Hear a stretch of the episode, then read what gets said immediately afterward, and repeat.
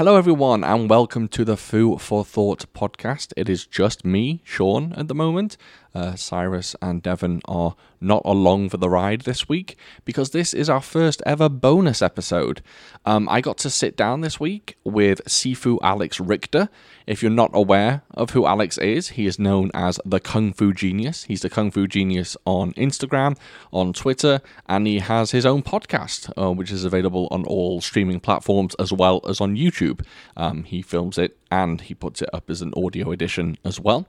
Um, me and Alex got to sit down for about an hour and chat all things Kung Fu, uh, Wing Chun, Kung Fu Cinema, Shaw Brothers, Golden Harvest, uh, Bruce Lee, plenty of Bruce Lee. So the man is a wealth of knowledge when it comes to all those, uh, all those things we talked about. He knows a hell of a lot he knows more about Bruce Lee than I'll ever know about kung fu films. He's just a wealth of knowledge.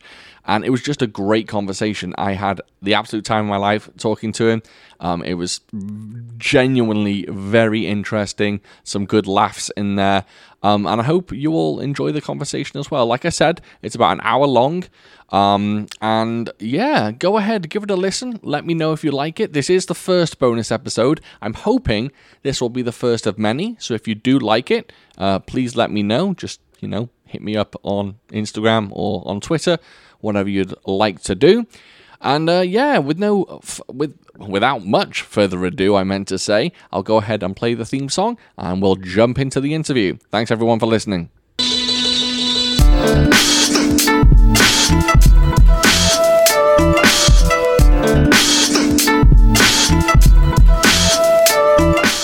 All right, we are recording. Fantastic. Uh, let me just crank you up a little bit. There we go.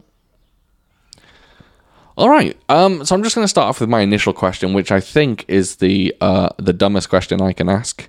So, so why wing TSUN and why not wing CHUN? I've, I've, I've never I've never heard that answered. I don't know if you've answered it on uh, your show, but uh, I, I was just wondering.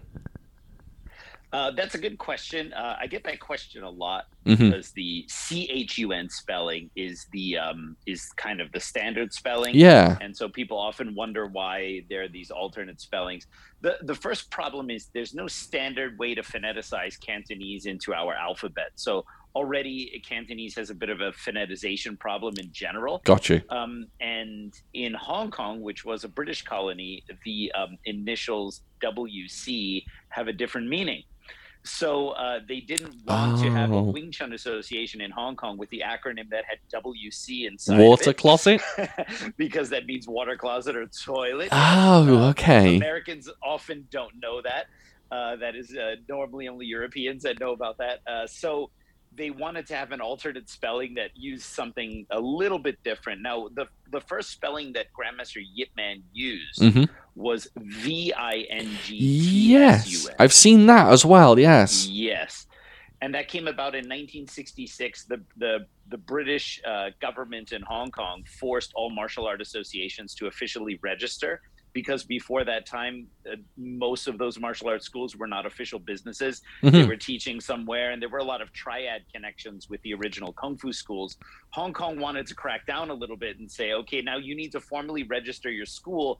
And that was the first time many uh, Sifus in Hong Kong actually had to figure out a way to spell their style using our alphabet because before that they were just teaching in Chinese right. to Chinese people. It didn't actually matter how they spelt it using using the alphabet. So Grandmaster Yip Man, for some odd reason, thought that V was a W sound because it's pronounced Wei Chun in Cantonese. Right. So he came up with the idea of V I N G, meaning W I N G, and the T S U N is because it's actually not Chun, it's Chun. Right. Wing, chun. And so it's a little it's a little sharper, and then after that, uh, my teacher, Sifu Leung Ting, he knew that the V was incorrect, so he changed it to a W and kept the TSUN, and then that became the trademark for his association and his lineage. Oh, so okay. WT then means it comes from Leung Ting, um, whereas the other spellings could could be a number of different lineages. So it became kind of a brand name within the Yip Man family. So. Got you. So Leung Ting or Leung Ting, um, you learn from him, but he his lineage technically is from Yip Man, right? The correct, yes. So, but would you say that your lineage is then from Yip Man, or did Liang Chen? I keep saying his name wrong now. Liang Tin okay. change it um, enough for him to have a specific lineage. Does that make sense? Yeah, well, I mean, every Sifu basically thinks that their own brand is better than everyone else's. Okay. Um, but he is he is essentially teaching his version of what he learned from Grandmaster Yip Man. And what he did is he structured the teaching methods in a way that uh, you don't normally see in traditional Chinese kung fu. So he his brand, so to speak, is the fact that he actually had an organized teaching system. Uh, Okay. It wasn't so much that the Wing Chun was vastly different from what the other people were doing. So it was more kind of a branding for his association. But yeah, I mean, we are from the Yip Man line. That is where our where our stream of Wing Chun comes from. Right. So um, yeah, absolutely. Yeah. Interesting. Okay. So, in the future, are you going to have your own lineage? Uh, well, uh, I, ultimately, uh, every Sifu has essentially creates their own brand Right. at some point, but um, I, I don't uh, I, I don't want to do it in a way where like this is my style that I created because I didn't do that. I'm standing on the shoulders of giants who came before me. Yes. So uh, I'm just the cog in the wheel of Chinese martial arts as far as I'm concerned. Okay. So, what came first, kung fu movies or kung fu for you? Ooh, kung fu movies came first. Yeah. Um, my uh, I, I did karate as a child, Mhm. and um, my I was sick. Uh, I told the story a few times. I was sick home uh, one day from school, and my dad rented Enter the Dragon and brought it home and played it for me. And of course. At age eight or whatever, there's there's all sorts of nudity and violence. In Enter Right, right. I thought it was the best movie I had ever seen.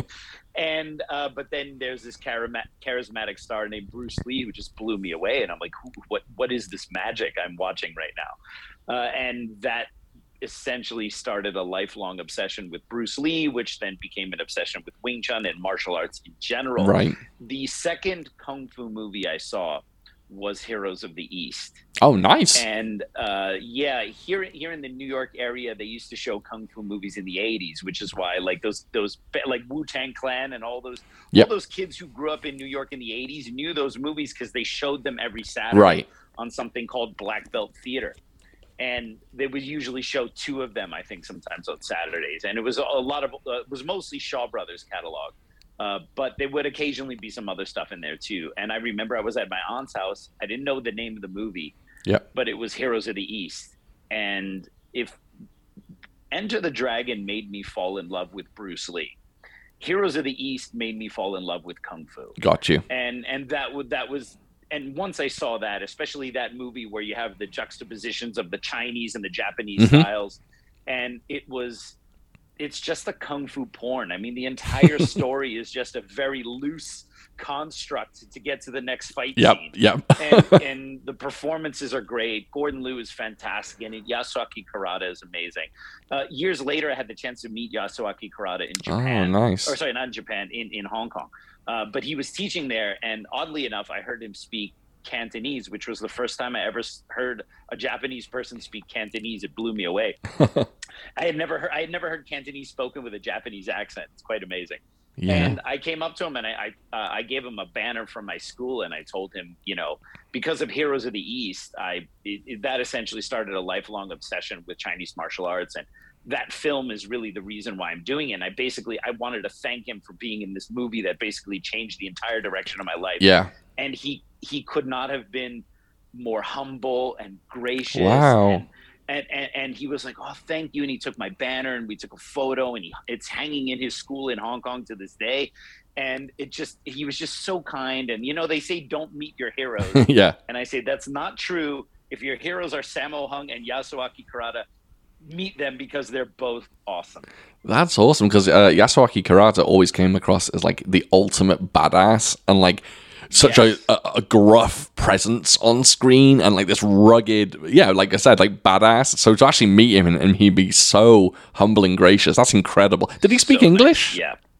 He did speak English, uh, Oh. which is which just shows you his kind of work ethic. I mean, he was this Japanese actor who did films in Japan. He Yeah. comes to Hong Kong. He learned to speak Cantonese, and he also speaks English. uh, it's it's really. I mean, this is someone who's definitely worked very hard. You can see in his hands. Yeah. He's trained very hard. He's very serious, and uh, yeah, it was an absolute blast to beat him. That's awesome. Um, I've just been, funny enough, just this week, I've been watching uh, a whole bunch of uh, Atsuko Shihomi films. And uh, the Lady Street Fighter. That's right? right, and he's been in them. He's been popping up here and Yes. there, and uh, yeah, he's he's been fantastic. I have a similar story uh, to you uh, in that one day, uh, my dad years and years ago, he rented. Um, I'm pretty sure it was The Big Boss, and it's ingrained in my mind that I watched it and I enjoyed it, but I don't remember watching it and enjoying it, if that makes sense. It was years later where uh, my brother used to hang out with all his friends and like smoke pot in my mum's living room while my mum was out. And then my brother one day, high as a kite, comes up to my room, hands me a VHS of Drunken Master, and just says, You have to watch this. And the rest is history. Yeah, Wow. that, that was it. Yeah, That- very similar story. Very similar story. yeah, I mean, we all start somewhere, right? There's always that one film that, that gets our that gets our foot in the door. Yes. But uh, yeah, that's awesome. So when it when it comes to Wing Chun, uh, what what was it? I- I- Why Wing Chun? Basically, what is it about, or what was it, I should say, about Wing Chun that really just drug you in and, and made you want to continue with it? Um, I think, well, first of all, it's definitely the Bruce Lee connection. That Okay. was his first, the first martial art that he had practiced. So I had read about it um, in magazines as a. I had practiced karate and then later taekwondo as a child. I Mhm. got, I eventually got my black belt when I was 15. I had done it for about seven years, and I was very serious into it. But by the time I got my black belt at 15.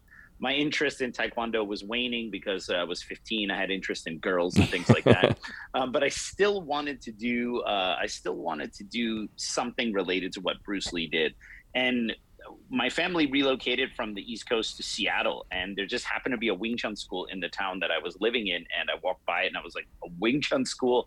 I had wanted to do it for so long. I walked in there; it was everything I wanted it to be, and Yeah. and I finally had the chance to learn to use my hands. Taekwondo, we use a lot of kicks Yes. and I, I didn't really know how to use my hands and this was a school that not only taught wing chun but taught us how to deal with like boxing and stuff like that Okay. so it was a um it, it, it was great for me because it it checked all the boxes it was kung fu it was bruce lee but there was also a practical element to it and so it was just great and and i started i guess yeah at 15 and uh i'm now 44 years old so i've been doing wing chun since then That's awesome. That's that's really cool. I um when I first came to this country to live, um I, I moved to Chicago originally, and uh, you know I didn't have a job. I, I just I was nothing. I was starting from scratch, and I actually took up Wing Chun. There was a um my sifu was a guy called I don't know if you even know his name. He he implied that he was maybe quite big in the Wing Chun world. He was Ken Harnish. Do you know that name? Maybe Uh, I not. don't. Uh, I, I don't. Uh, but Wing Chun is very local. Like you know. Yeah. the- like I I don't know. I don't know much about the guys in Chicago, but I could tell you like the entire history of everyone who's ever taught in New York. yeah. Um, But yeah. Yeah, he was. Um, I think he's passed on now. But uh, when I, it was quite funny. I uh, I started training with him uh, a few times a week, and back then, you know, I was like, what, twenty years old, and I was just an idiot. So about three months in, I was like, why the fuck aren't I a master yet? Why have I not mastered Wing Chun? I am just the best, you know, the greatest Wing Chun fighter of all. So I gave up. I gave up because I just I didn't think I was getting anywhere in it, which is so I regret that massively. Well, I mean, when you look at movie montages and you, you, Exactly. you figure, you know, they're probably just doing this for maybe a month tops before they go and, and fight the final villain. So, uh, yeah, the expectations can be a little brutal when you make that transition to real life martial arts. Yeah, exactly, exactly. A big big regret in my life. Um, so speaking of Wing Chun films, then which one is uh is the greatest Wing Chun film of all time? Uh, I have to say it's it's still Prodigal Son. Yeah. with by by far, uh, and and I I'm, I'm very vocal about, about my distaste for a lot of the IP Men franchise films. Uh, I, I I think the first Yip Man movie with Donnie Yen is is quite serviceable and quite good. I like Yip Man: The Final Fight. Uh, because Oh, yeah. that one has the most accurate um, depiction of the late Grandmaster out of Oh, okay. and also um, Anthony Wong is the only actor who ever attempted to actually use a Fatsan accent, which Yip Man had because he was from Fatsan. Oh. spoke Cantonese in that film with a Fatsan accent. He was the only one who who actually tried to act like Grandmaster Yip Man, and even his son had told uh, him how how his father used to hold the put the cigarette ashes into his hands. And Okay. like that. So he he like he you know Anthony Wong is a serious actor, and Oh yeah. you know Donnie Yen is more of an action actor. So I, I appreciate the the level of detail that Anthony Wong brought to that role. But besides the first Yip Man movie and Yip Man: The Final Fight, um, I'm not a huge fan of like the Yip Man franchise. They bring us new students whenever they come out, which is great. But I'm still, I, I still think Prodigal Son is the best uh, Wing Chun film that's ever been made. That's awesome. I'm uh, I'm doing a podcast on that this week. I'll be covering the Prodigal Son. Uh, our episode that we're recording right now that will come out afterwards. Um, but on Saturday, I'll be sitting down with my uh, best friend and wife who have never seen the film, and uh, they will be watching it for the first time. And if they don't like Amazing. it, I don't know what to do. I, I just it's a friendship test for sure. exactly, exactly. I just I can't imagine them not liking it, but I guess we'll have to see.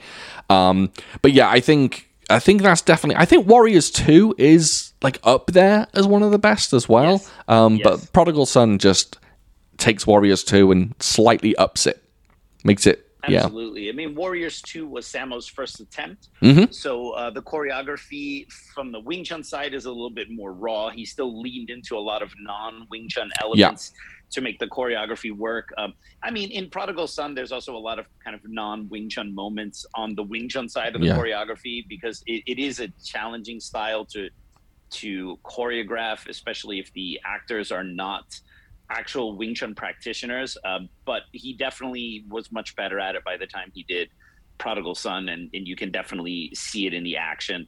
Um, I'll tell you. I'll tell you a funny story. Uh, uh, Lo Mong uh, from Mhm. the Venom's fame. Uh, Yep. He's he's a, he's a. I'm very lucky to consider him a, a friend of mine, and I've, I've had the chance to hang out with him on, on a number of occasions. that's And I always like to ask him about these, you know, these stories and stuff. And Of you know, usually people ask him about Venom stuff, but he um he was also in the Yip Man movies, right? Yes. So I uh I I I asked them like if there were any notable stories from the set of I think he was first in Yip Man 2.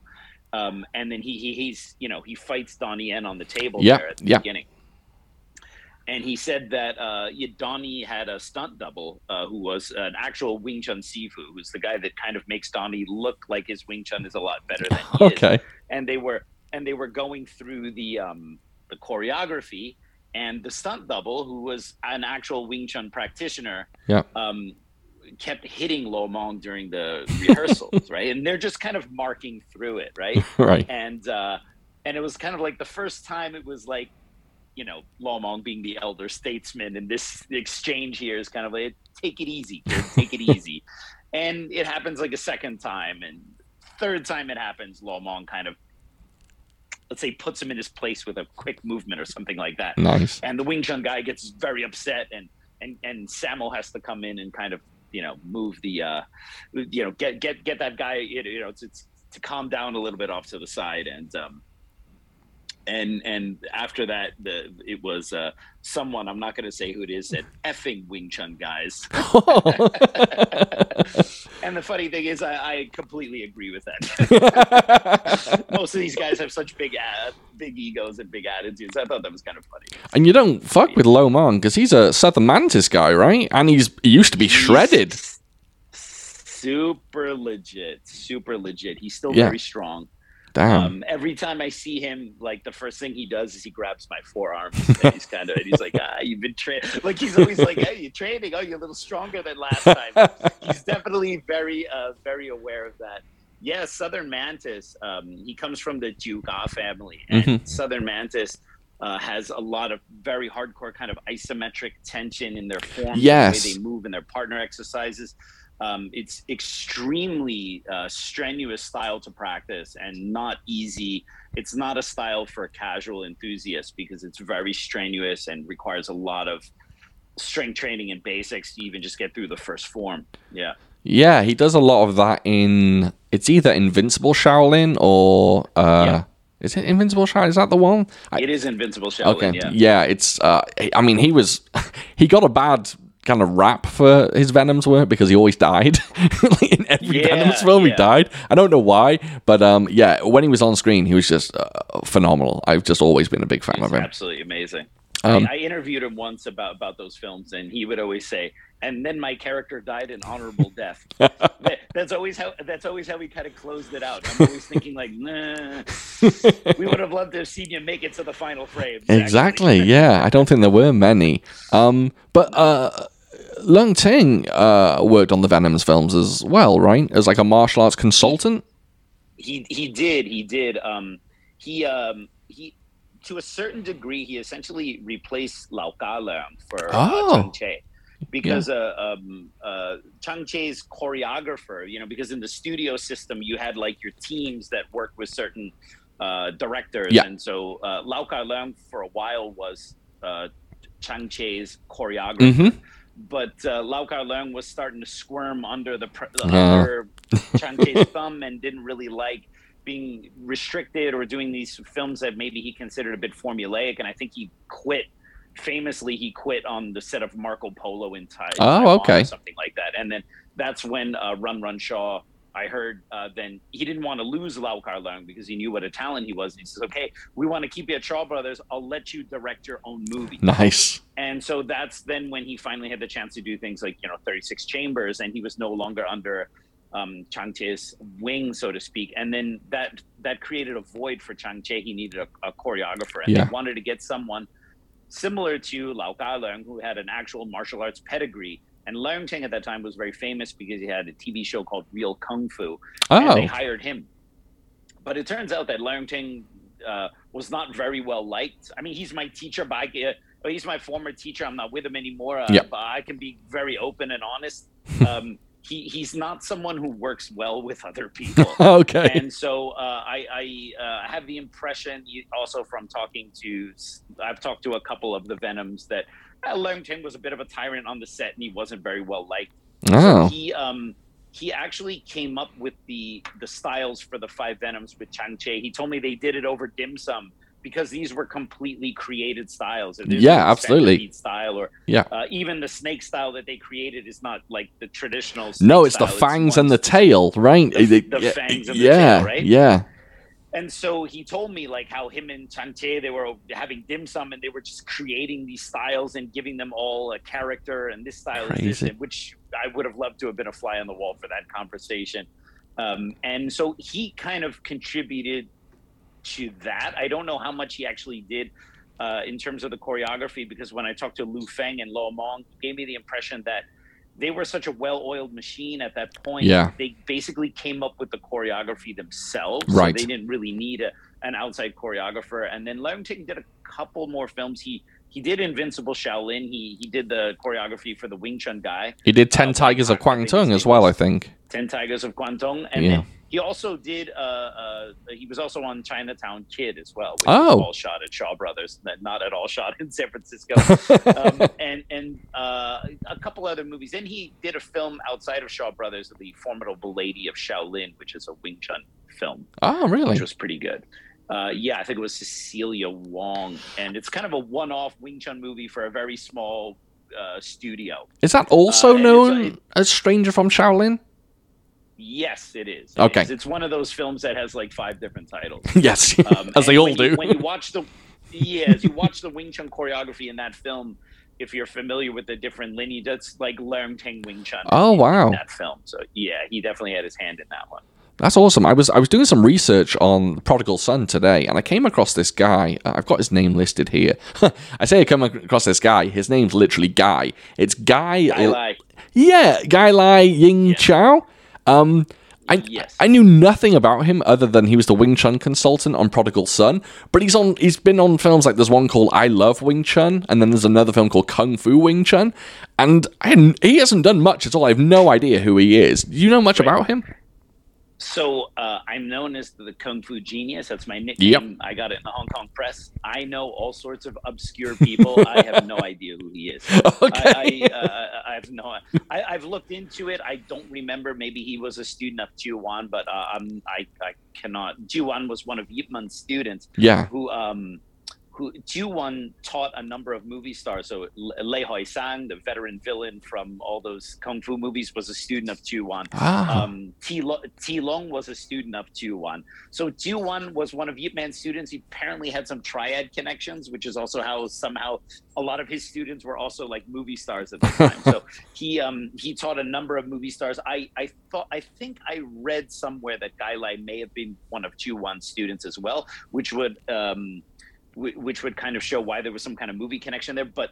That was a long time ago, and I could I could be totally wrong on that. Okay. Um, but I, I, I, don't uh, I, I don't really know much about uh, much about that Sifu, unfortunately. Yeah, there's not much out there. I, I did a like a cursory search for him, and you know, there's there's stuff about his films, but nothing specifically about him. Um, I thought I thought that was very interesting. Um, yeah, So my good friend Vincent Lin also worked with him on some film Oh. uh, and told me about it. And I was like, oh, great! Did you find out anything about his Wing Chun? He was like, no. so, so even even people I know who have met Guy Lai cannot tell me anything. So he's very elusive. Um, yes, so as a Wing Chun teacher who's been teaching for many years, when you sit down to watch a Wing Chun film uh, specifically, do you find yourself like deconstructing the fight scenes in your head, or do you find yourself just dismissing it immediately and just being like, "This is this is movie Wing Chun"? yeah, I you kind of have to do that. Um, I, I I was taught a very um, good lesson by one of my friends who practices Hung Kuen. Uh, Mm. I think the the time the second Yip Man movie came out, because the second Yip Man movie, in my opinion, the choreography really took a detour for the worse. When you look at the first film, there were a lot of intricate movements, and it had a lot of. It was very impactful. Like, Yes. like the punches, especially like in the the ten black belts fight, he's hitting it. It's, Yeah. very brutal when you look at the choreography in the second film, there's like a lot of slappy patty cake kind of choreography, right? And it was very unclear and it wasn't as clean and as brutal as the first film.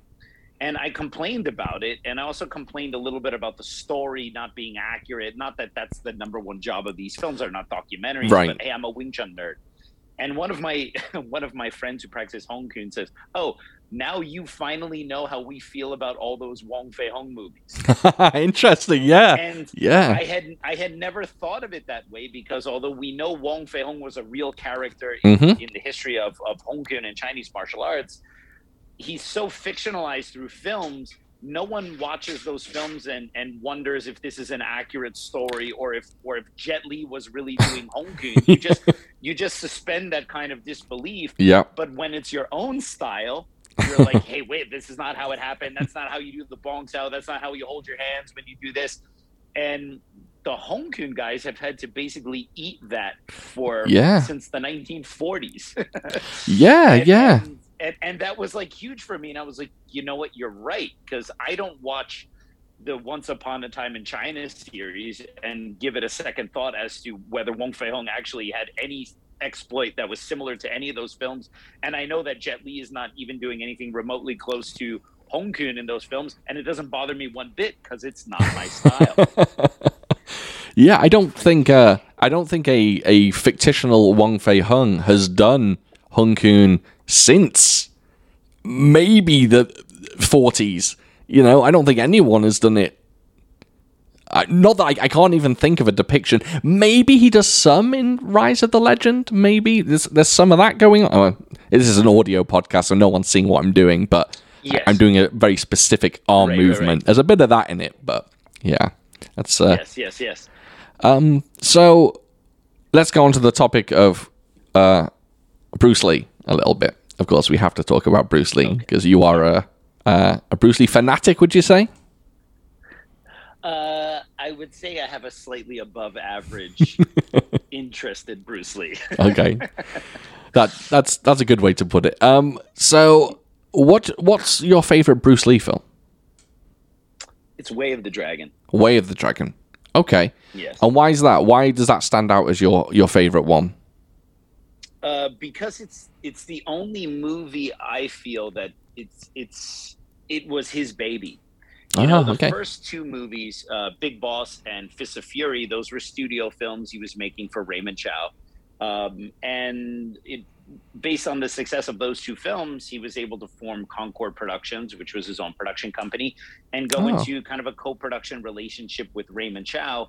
He wrote Way of the Dragon um, and basically.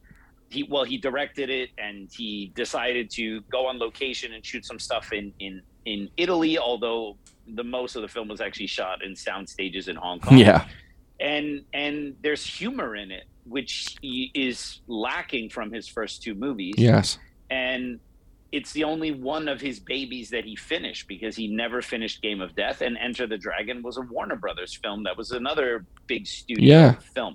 So it's the only of all of his films that kind of like he wrote it, he directed it that you can kind of see what his ideas were. He wanted to have some comedy, there was a little bit more depth. Uh, his character in Way the Dragon had more depth than his two previous films. Right. I mean, what what can how can you describe Bruce Lee's character in Big Boss in two sentences. it is just like a guy who got pissed and got revenge. you yeah, know? exactly. And uh, the the second film is not much different, uh, but there was a little bit more complexity to the Tang Lung character in Way of the Dragon. He was a country bumpkin. Yeah. He was butting heads in the cosmopolitan city of Rome, and um, in for people who kind of know a bit about Hong Kong, he's from Shatin, from the New Territories Okay. And at that time that was all farmland over there. So he wasn't like his character tang Lung wasn't from the city part of hong kong. He was from the country Right. part of hong kong.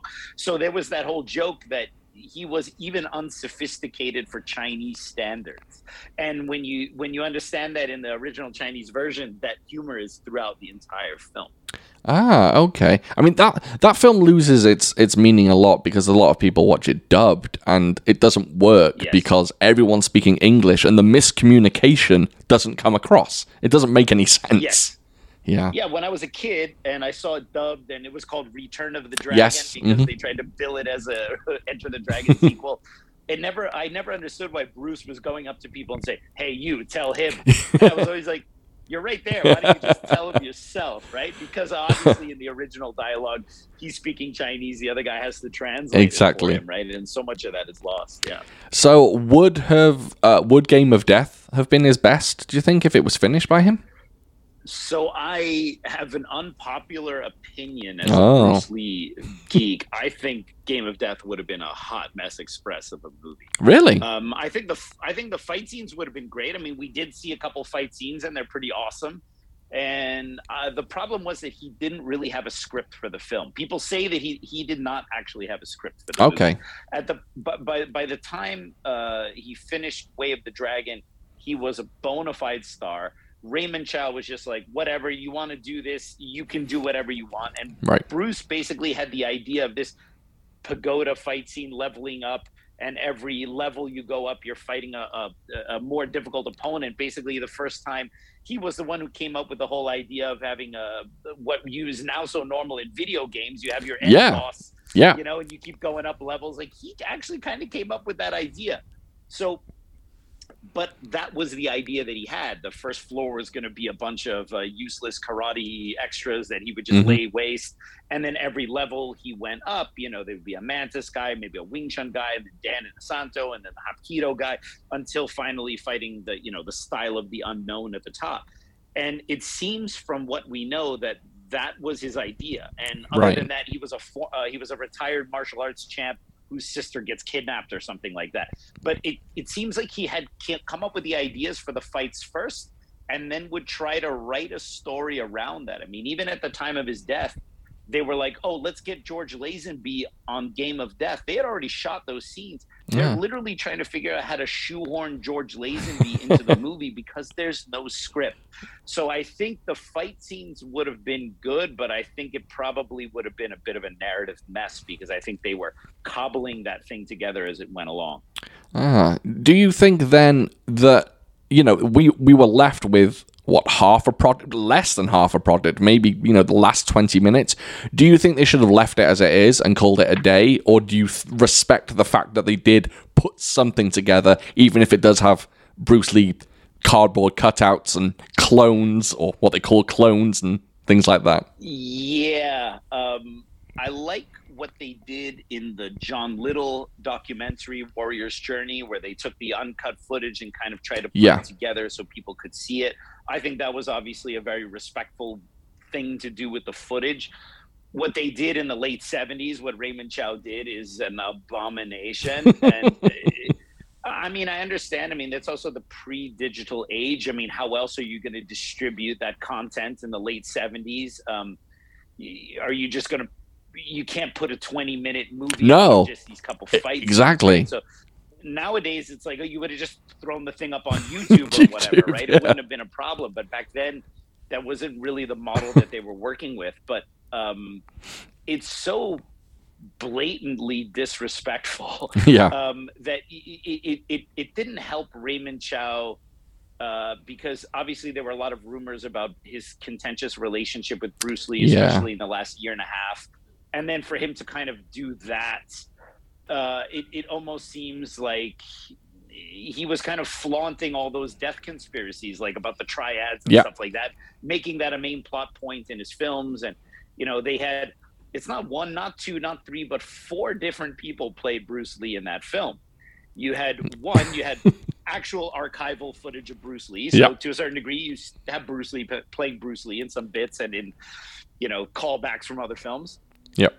But then you had Kim Tai Chung, the Korean actor who was doing most of the uh, fight scenes that Yeah, were outside of that final fight. But then there was another actor, I don't know if you noticed for the close ups, uh, because Kim Tai Chung, being a Korean actor, he didn't speak any English. So in the Right. close ups, like when he's on the phone, that was actually another actor who could speak English. Oh, okay. and then the fourth actor that played him in there was the one who did all the acrobats, which was Biao. Bu. Yeah. So like when you see in the in the you know the the the Carl Miller fight scene in the locker room, you know, it's like you can you can almost become schizophrenic watching it. There's like a, a shot of Bruce Lee from Way of the Dragon, and then there's Kim Tai Chung doing like a double kick, and then there's Yuen Biao doing an aerial off the wall, and it's just like Yeah. your mind like just cannot cannot keep up with it. It's just crazy. I do like the fight that they kind of shoehorned in there. The one with Casanova Wong.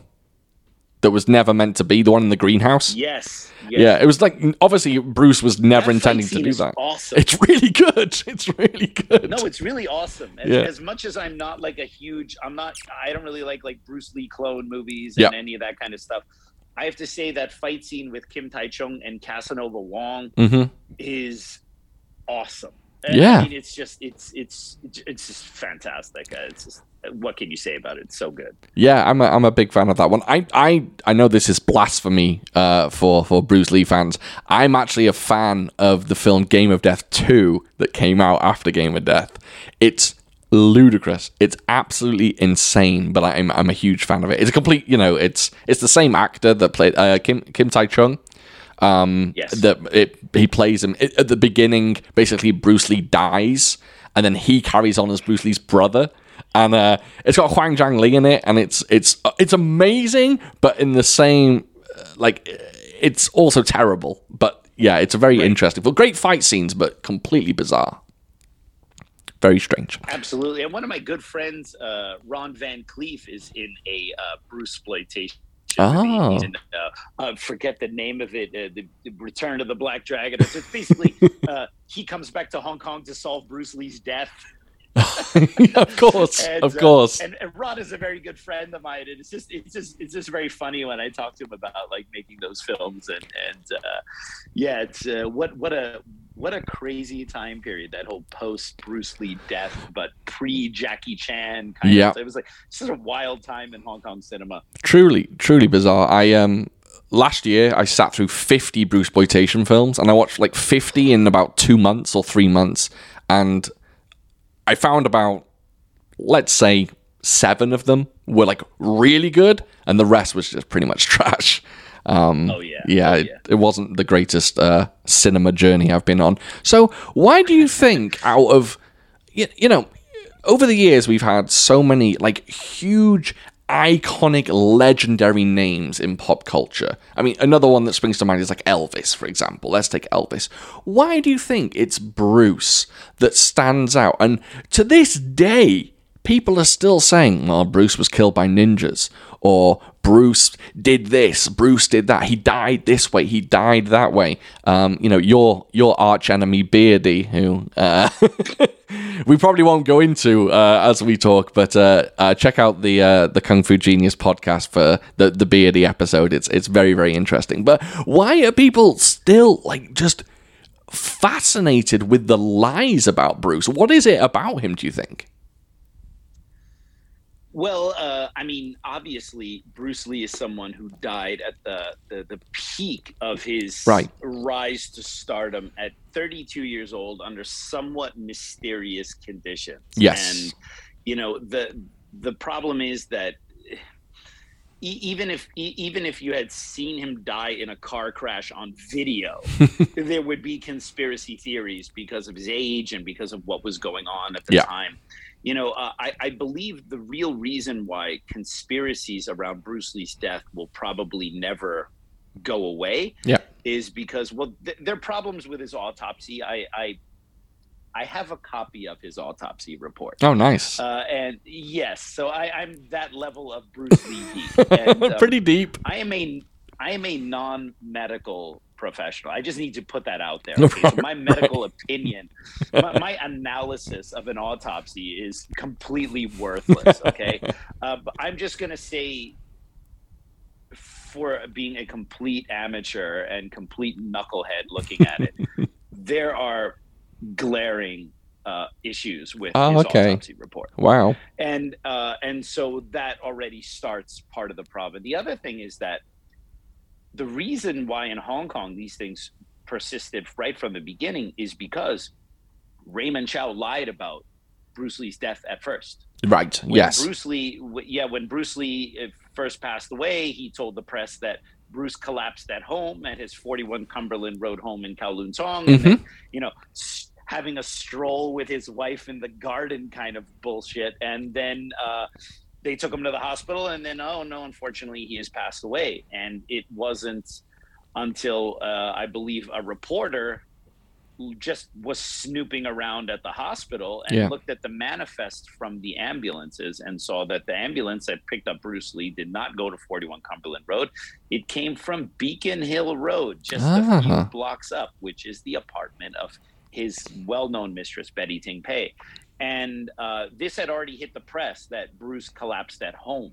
Oh, and then okay. the next day it came out that he in fact did not, and they were forced to basically admit that he collapsed over there and then create this whole yeah they had to backpedal and that was already the first problem so and Mm. the unfortunate thing is that actually has nothing to do with bruce lee's death Right. that just has to do with they just didn't want people to know where he was at the time of his event Yeah. Makes sense. and that already it's then already that creates the problem well if you're lying about that what else are you lying about yeah. so uh, i think for, for those reasons and then of course you know the, the perception of of asia in the 1970s especially martial arts being so mystical and and ninjas and death touch and all this kind of stuff i mean it, Yeah. it's a kind of a perfect storm for those kind of rumors to to come about when i first went to hong kong in 96 i was 18 years old I thought everyone there was going to do kung fu. I thought I thought Hong Kong was going to be like something out of an old kung fu movie. Right. And I go there, and it's one of the most modern cities I've ever been to. And you have to really stretch to even find Chinese martial arts. Right. And that was in the '90s, right? And so this perception, I think, also fueled a lot of speculation about his death. Interesting. Yeah, I think I I also feel like something about his charisma had something about it. He was this um he was this shining like star of a person. He just oozed so much charisma that you couldn't help but be interested in him. Even even the layman who didn't know much about martial arts, just seeing him speak or hear, I mean, to this day, I, you've posted it recently on Instagram. All the bullshit quotes that are just Bruce never even said, but they sound like him because he was this kind of philosopher and this this uh, like in deep person. And um, I think that had something to do with it. He was just he really was someone special. I think. Absolutely. And also, don't forget that there's something called the primacy effect, which is the first person or first thing Mhm. to break into something is usually the one that becomes most beloved because it's the first one that's in your mind. Ah, yeah. And al- although Five Fingers of Death uh, came out before Bruce Lee's films in the States, it, it was it had a huge underground impact Yes. but because Enter the Dragon, because it was a Warner Brothers film, went everywhere and Right. became this huge hit. I think it was the number two hit of 73, second to Exorcist. Oh. Um, then it became a cultural phenomenon. So, Mhm. so for many people, that was their that was their that was the first martial arts icon Right, they saw right. Bruce Lee and Enter the Dragon, and then he gets the primacy effect, and he was he was phenomenal for so many different reasons. I mean, uh, one he was he was American. He was born in America, but he grew up in Hong Yeah. Kong. He could speak Chinese. He learned martial arts over there. He was a childhood actor, so he knew how to be in front of the camera. He Right. knew how to act. He knew how that industry worked. He came over here. He spoke English very eloquently. I mean, you have to imagine. Uh, he learned how to speak English in Hong Kong in school, and he was a he was like a D student. Wow. And when you listen, uh, when you listen to him speak English, uh, I, I mean, he, his his his vocabulary and his word choice is really quite phenomenal. I mean, he, he did have an accent, but he spoke English uh, in a way that you'd be very hard pressed to find even just some American-born uh, non-Chinese actors nowadays who speak that eloquently Yeah. and he he was able to he was able to put it on for Chinese audiences. He was able to do it a little bit differently for American audiences. He he knew how to be a showman. He knew how to speak. He knew he knew what people liked, and uh, he was. Uh, he was not a typical Chinese star because he lived in America for many years. So he Yeah. was basically you you couldn't combine the all these elements combined really created the perfect storm of someone that I don't think you're ever going to see again. No, I, I absolutely agree. I don't think we'll ever uh, see someone like him. So I have to ask then, and there's no way of knowing the answer to this question, but I'm going to ask it anyway. Um, with Bob Wall's death in January, do you think we'll see more cocaine letters? uh, yeah, that's a very good question. Um, yeah, that uh, you know, the drug letters was a huge bombshell for it. Oh, yeah. was really hardcore Mm-hmm. Bruce Lee fan because I mean, I think most of us knew that he had a habit of uh, you know smoking weed or whatever. Yeah. And I mean, it was the '60s and '70s. I don't think anyone really cares, but we really didn't know that like he had a pretty regular cocaine habit and. Um, th- and when I say that, everyone in the comments of that video is like, "Oh, I totally knew, bro. I totally knew he was using cocaine. Everyone was using cocaine at that time, and no one knew." No. Okay, because I'm I'm good friends with two of the biggest Bruce Lee biographers who wrote the most amount of books and, and, and, and depth about Bruce Lee, Yeah. and neither of them knew. Neither of them knew. No. Uh, this hit everyone like like like a ton of bricks, and to see the letters and to see the the the the ex- the extent of his cocaine habit, I think, was quite startling. Yeah. It does explain um, his uh, loss of water weight, of interstitial water weight in the last two years, because his cocaine habit really seemed to pick up when he came to Hong Kong. Right. Uh, he may have been using it before, but according to the letters, it really looks like he was using it once he came to Hong Kong, which was also very risky at that time, given the, the drug laws in Hong Kong. Yeah. So, uh, but it makes a lot of sense. People always talk about how he got so much more muscular. If you actually look at his body during the time of Green Hornet or in the late 60s, and Yeah. you look at his body in films like Way the Dragon, he is actually not any bigger. And I know when I say this, people disagree with me all the time. I, I can show you photos of him flexing in the late 60s Yeah. and show you photos of him flexing in those films. He is the same size. Yes. The only difference is he had almost no water in his body during the time he was living in Hong Kong. He was stripped of a lot of interstitial water weight, which John Little thought it was because of the heat and humidity in Hong Kong. Mm. And now, given the whole cocaine thing, we now maybe have another um, reason why he was lacking body, uh, you know, body water. And, and the other thing is uh, cerebral edema, uh, which is what Bruce Lee died of Mhm. is something that cocaine cocaine users uh, tend to die from. Oh. And the thing with cerebral because uh, cocaine weakens the the blood vessels in in in the brain and. Uh, cerebral edema is a huge cause of death among habitual cocaine users, but also among some casual cocaine users. Yeah. And the dam- the damage that cocaine does to the brain in, in terms of cerebral edema, uh, you don't actually need to be on cocaine for you to have cerebral edema because you've been abusing cocaine. So, um, cocaine, uh, people are very quick to say, oh, they didn't find cocaine in his system. Yeah. Well, I've seen his autopsy. They didn't look for it. Yeah, I read that that they just didn't look for it at all. it's not on there. They look there's cannabis. They looked for poisons and metals and things like that. It is actually not on his toxicology report. Huh. Uh, and when I say that, someone in the comments, it's not on his toxicology report, so he, he didn't have it. No, I mean, I meant they didn't look Right. for it. Right. Not that he ca- came up without it in his system. But the other thing, and I've learned so much about cocaine since I did that damn video, which is still the number one video on my channel. It's not. It's not any of my awesome stuff about martial arts. It's the damn drug letters video. Um, that uh, cocaine clears the system very quickly. So Mm. even if they did test for it during the autopsy, it, it would have been totally possible that it had cleared his system because it clears in two to three days, from what I've heard. Ah. Um, and uh, he still might have had cerebral edema because of it. Um, I think that it was actually active in his system, and I think it was also active in his system when he had his May 10th collapse, Yeah. because that would have been around the time he received that $500 order from Bob Baker. so, um, so that those those are kind of my thoughts. I I think I think the cocaine did it. Uh, certainly, it certainly makes sense and it adds up. Of course, in this day and age, with Bruce Lee being the icon that he is, uh, you do have those just those die-hard Bruce fans that even though they love him to death, they refuse to admit the the the Oh, yeah. the, the negatives about him and will refuse to admit that he ever did cocaine, he ever did this, he ever did that. You know, even you know he never cheated on his wife or anything, yeah. exactly, Yeah, yeah. exactly. Ah, yeah, that's that's very very interesting.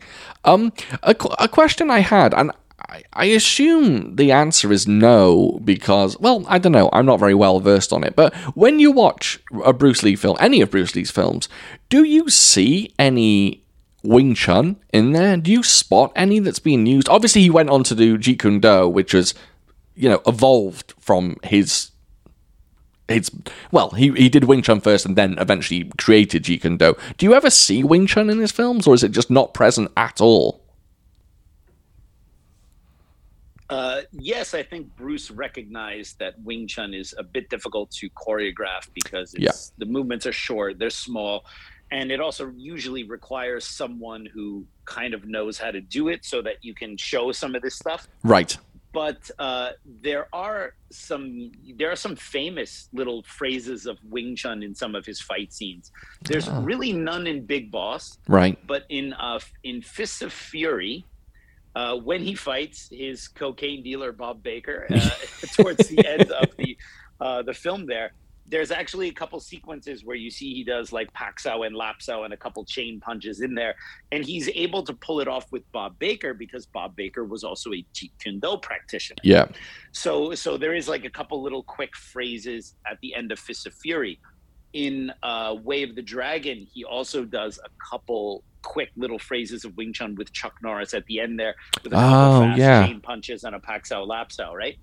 Um, and then obviously in Enter the Dragon, where he squares off with Bob Wall, that Yeah. that entire hand touching hand that that's an entire that's that's his way of showing Wing Chun right there. But beyond those kind of three phrases, he he didn't really seem to use Wing Chun a lot because he, I think he also understood audience likes to see kicks, high kicks, spin kicks, big movements. Yeah. One thing that he learned from working in American film was the power of the John Wayne punch because the John Wayne punch when you watch it on the big screen covers the entire Right. the screen as Right. it goes across and creates a lot more impact visually than a short Wing Chun straight punch is going to Yeah. do.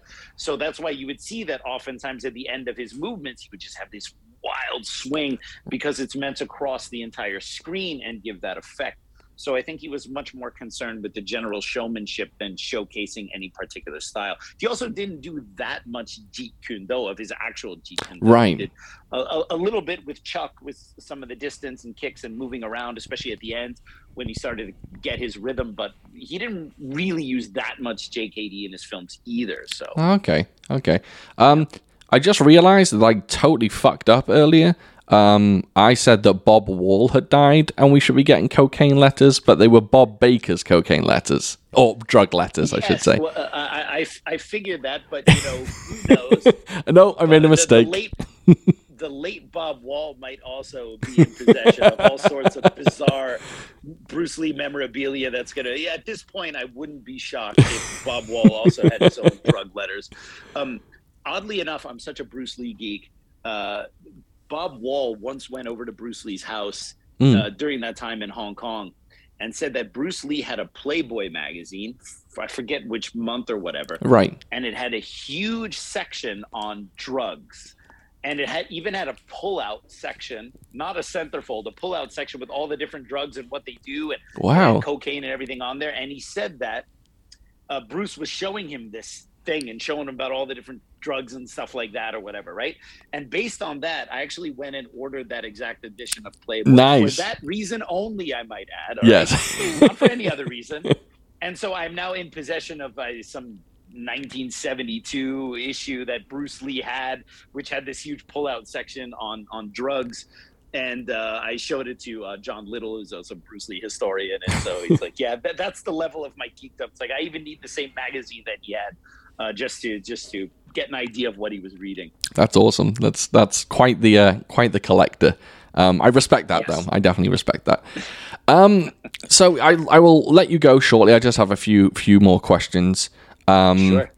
So going back to, to kung fu movies, obviously you began the journey with with Bruce Lee. These days, are you a, and I know this is very hard. I, I have troubles answering this question. Are you a Golden Harvest or Shaw Brothers guy?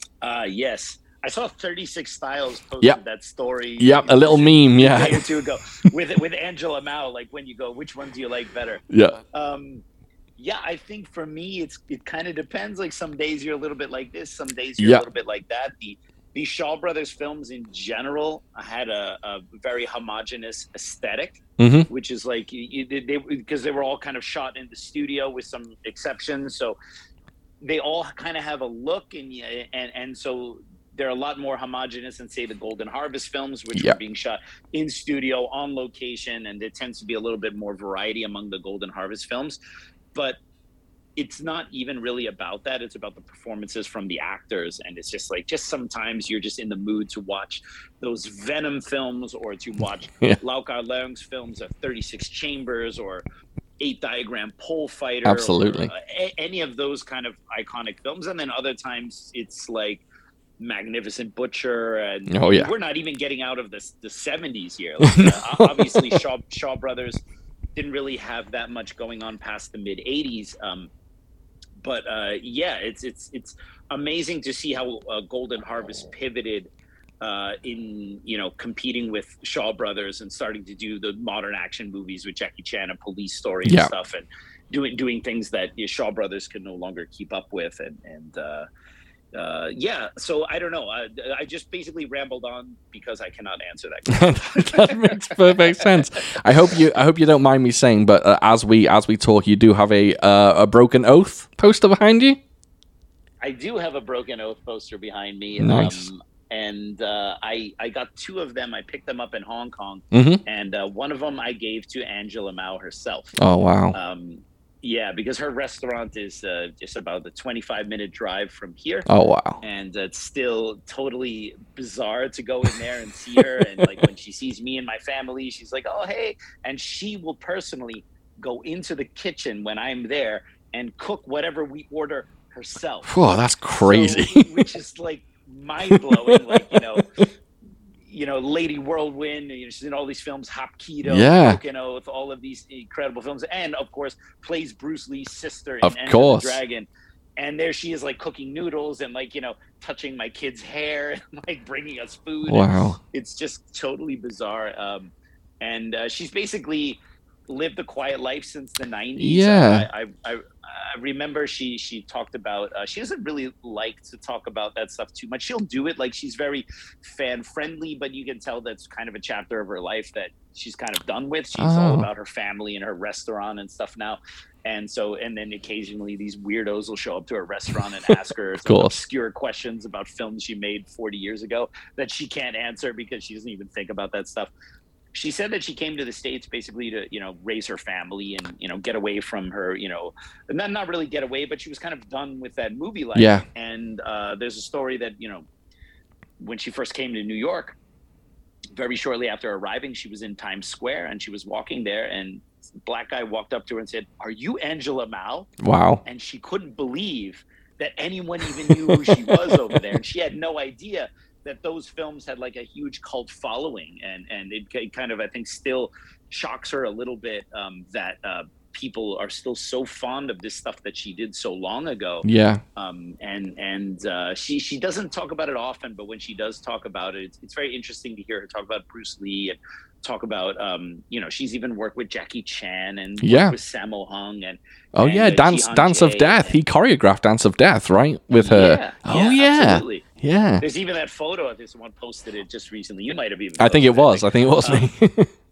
yeah and and uh what's what's kind of i think the most interesting is how pragmatic a lot of these hong kong movie stars are once their career is done Mm-hmm. an american an american actor does one film in the 80s that does kind of okay and they are a movie star for the rest of their lives even though even though they never work again and the hong kong chinese although she's actually not hong kong chinese she's from taiwan i say the chinese in general when their career is done they're very pragmatic. Like, okay, I'm done making movies. Now they Ah. go become a lawyer, uh, um, or they go and open a business, or they go do something. Right. They, they don't have this thing like, I was a movie star, and you need to treat me like that. They're Yeah. very, very e- easy to go to that next life stage after those films are done, and I think that's quite remarkable about the Chinese character. That's that's awesome. The fact that she's yeah, the fact that she's over here is is incredible, and that anyone can walk in and see her. I know. I I think it's great that people respect her privacy as well. But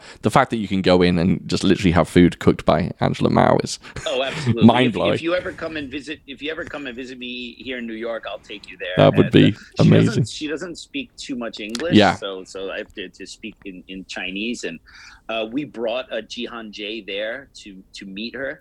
She, Ah, wow. Um, she learned Hapkido from him in Yes. the film Hapkido. And she considers him essentially her sifu because he's the only one who taught her formal martial arts because she comes from an opera background, not a traditional martial arts background. Yeah. So she actually considers Jihan Jae like her sifu because he's the one who taught her actual martial arts. And he had been living in the States since the 70s and she's been living in the States since the 90s. They didn't know. At one point, she's in New York and he was living in New Jersey. They had no idea. That's incredible. entire time.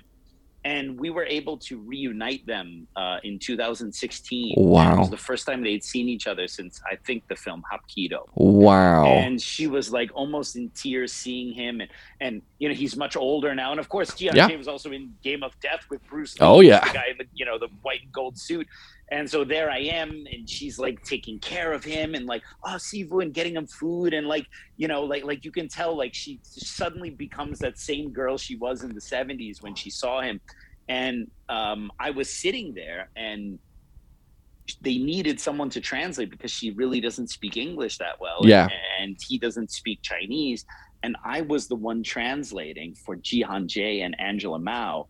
And there was just a moment there where I like, it was like going back to being eight years old and watching her in the Yeah. movie Enter the Dragon and then seeing him in Game of Death. And now fast forward is for, you know, 30 some odd years. And here I am with them at the same table, eating food, Incredible. translating for them. And I just realized like, yeah, my entire adult life has just basically been to fulfill these strange, unrequited childhood fantasies.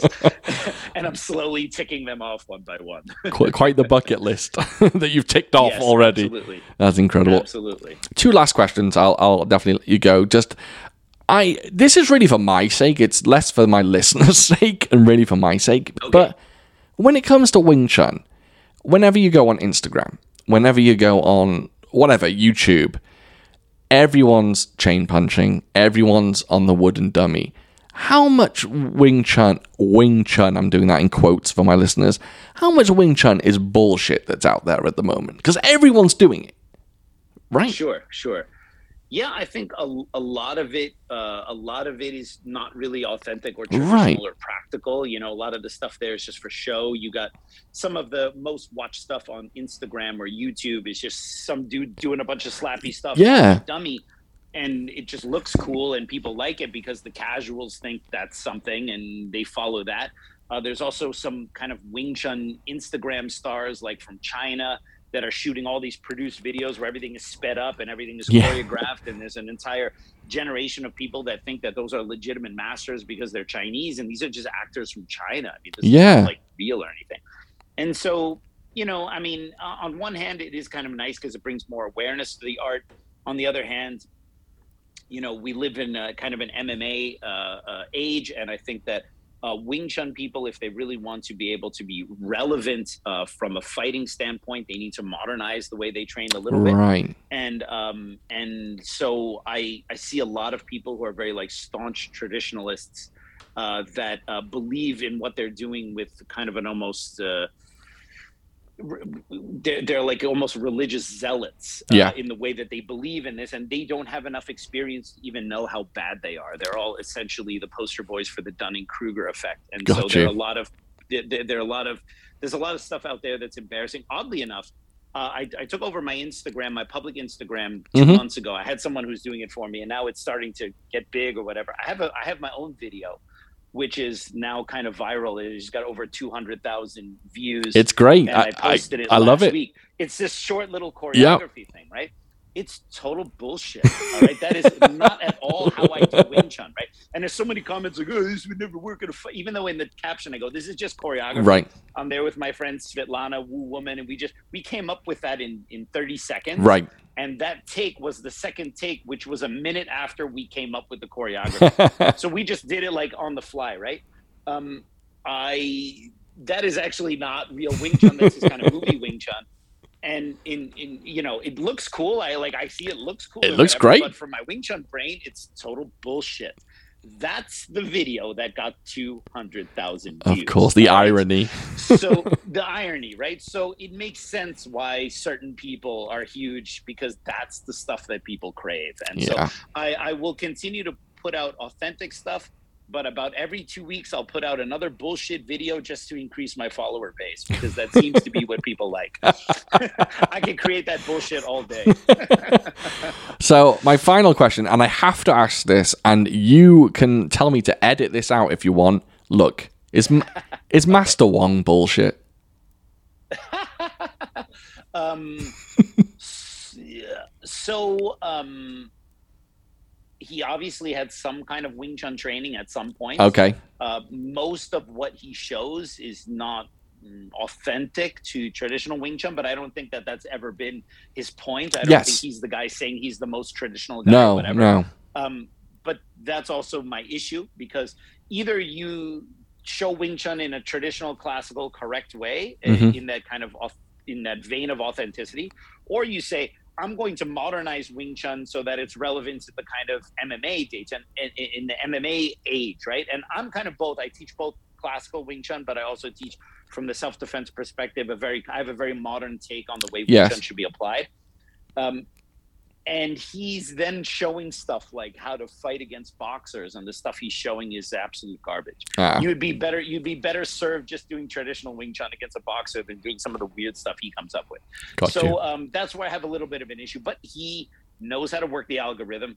He has uh, millions of subscribers and followers so he's Yeah. definitely doing something right in terms of monetizing himself. So for me to say that he's bullshit makes it seem like i'm kind of sour grapes but he's kind of bullshit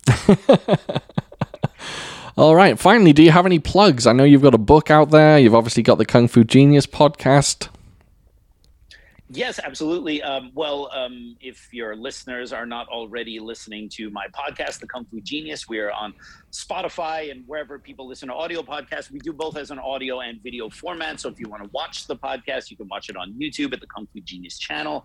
Every Monday at 5 p.m. Eastern Standard Time, we have the live premiere of the Yeah. weekly episode.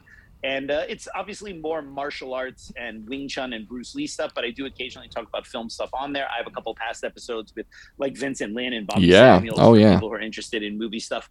And uh, so there's that. And I've written a number of books. My latest book is on the wooden dummy, and it is um, cleverly called The Wooden Dummy. uh, it is available for sale at citywt.com. And, uh, and if you guys want to give me a follow on Instagram, at the Kung Fu Genius, I definitely appreciate that. All sorts of fun, hot nonsense on my Instagram page.